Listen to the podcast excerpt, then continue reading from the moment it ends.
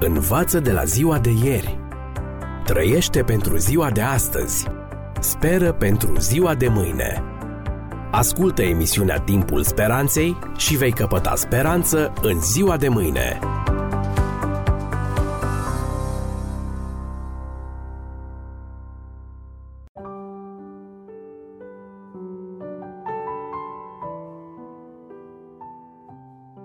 Stimați prieteni, cu siguranță că nu există în prezent un deficit de persoane care să prezică viitorul.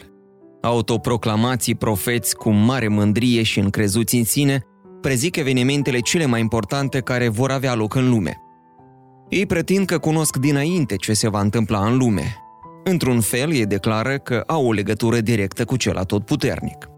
Acești pretinși învățați avertizează despre prăbușirea iminentă a bursei de valori, schimbări climaterice dramatice, foame la nivel internațional, valori gigantice distrugătoare, boli mistuitoare și pandemii globale, explozii nucleare și distrugerea inevitabilă a întregii civilizații.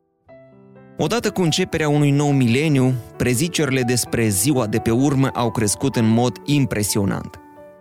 Există sute de pagini de internet care răspândesc diferite scenarii despre sfârșitul lumii.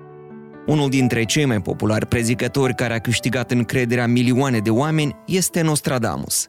Acest fizician francez, care a trăit în secolul XVI, a pretins că poate prezice viitorul cu ajutorul unui instrument ingenios de formă triunghiulară situat pe vârful unui tripod, suport cu trei picioare. Nostradamus a făcut sute de preziceri. O interpretare modernă despre una dintre cele mai faimoase preziceri ale lui spune că la începutul anului 1999 sau în 2000 vor avea loc ciocniri de ordin rasial, etnic și național în Europa de Est și vor culmina cu folosirea armelor nucleare. Milioane de oameni nu sunt pur și simplu speriați de moarte, ei sunt deja morți. Ceea ce era considerat a fi civilizația europeană nu este decât o amintire. Evident, această profeție nu și-a găsit împlinirea. Cele prezise pur și simplu nu au avut loc și acest adevăr este valabil pentru multe alte preziceri despre sfârșitul lumii. Iată interpretarea unei profeții rostite de Edgar Case, așa numitul profet care doarme, decedat în 1945. Citez. Un mare dezastru financiar va avea loc în ianuarie 2000. Gheața distrugătoare și furtunile electrice vor devasta Statele Unite și Europa Occidentală, ucigând milioane de cetățeni vârstnici și alți oameni inocenți care și-au pierdut casele și veniturile în timpul crizei din ianuarie.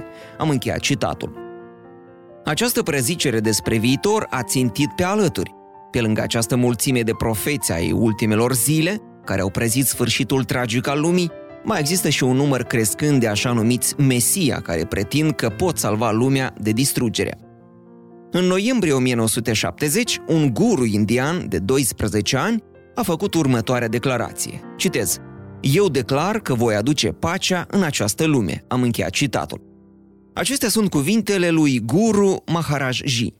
În următorii trei ani, el a înființat o organizație mondială masivă care și-a consacrat activitatea încetării războaielor și suferinței în lume. Maharaj Ji a ținut discursuri înaintea unor audiențe enorm de mari, pe stadioane ca cel din Houston Astrodome din Texas – în timp ce sute de mii se închinau înaintea stăpânului celui viu și desăvârșit, guru era adus pe scenă șezând pe o pernă confecționată din aur și satin pe un scaun la fel de aur purtat de patru asociați. Mai mult de 45 de ani au trecut, dar pacea așa și nu a fost instaurată. Lumea este răvășită de războaie, chinuită de lupte, istovită de foamete, sfâșiată de conflicte. Este de-a dreptul uimitor că în ultimii 70 de ani peste o mie de lideri religioși din toată lumea au pretins că sunt Hristosul sau Salvatorul lumii, care va instaura Iera Nouă sau Mileniul de Pace. Într-o localitate din Anglia, în 1792, o servitoare analfabetă, pe nume Joanna Southcourt, a devenit dezechilibrată mental și a anunțat că a devenit mireasa lui Hristos și va fi mama celui de-al doilea Mesia – pe scurt, Joana s-a stabilit la Londra și acolo a înființat un grup de adepți, care au primit denumirea de Southcotieni. Rămășițele ale acestei secte mici pot fi întâlnite și astăzi. femeie și-a câștigat o mică avere vânzându-și profețiile și certificatele care garantau urmașilor ei salvare. Încercând să evite întrebarea mai mulți ani la rând, în sfârșit i-a prezis că va naște copilul sfânt la 19 octombrie 1814. Nimic nu s-a întâmplat, iar ea a decedat 10 săptămâni mai târziu din cauza unei boli la creier. Ea a lăsat omenirii o cutie misterioasă, sigilată, cu instrucțiuni că nu trebuia deschisă până când nu va fi nevoie ca ceea ce se conține în cutie să rezolve vreo criză mondială acută. Cutia a rămas sigilată timp de 114 ani. În sfârșit a fost deschisă în 1928. Spre marea mirare a urmașilor ei, în cutie erau doar o nuvelă, o cutie de cuburi, un puzzle, o bonetă de noapte pentru doamne și un pistol. Conținutul cutiei sigilate nu avea nicio semnificație. Urmașii Joanei erau dornici să găsească un mesaj de încurajare, speranță cu privire la viitor, însă au fost pe deplin dezamăgiți. Stimați prieteni, este tragic că acești așa numiți profeți și Mesia au lăsat milioane de oameni, urmași de-ai lor, în confuzie. Există oare cineva care să prezică cu exactitate viitorul? Unde putem găsi speranță pentru ziua de mâine? Există vreo sursă demnă de încredere privitor la ce ascunde viitorul?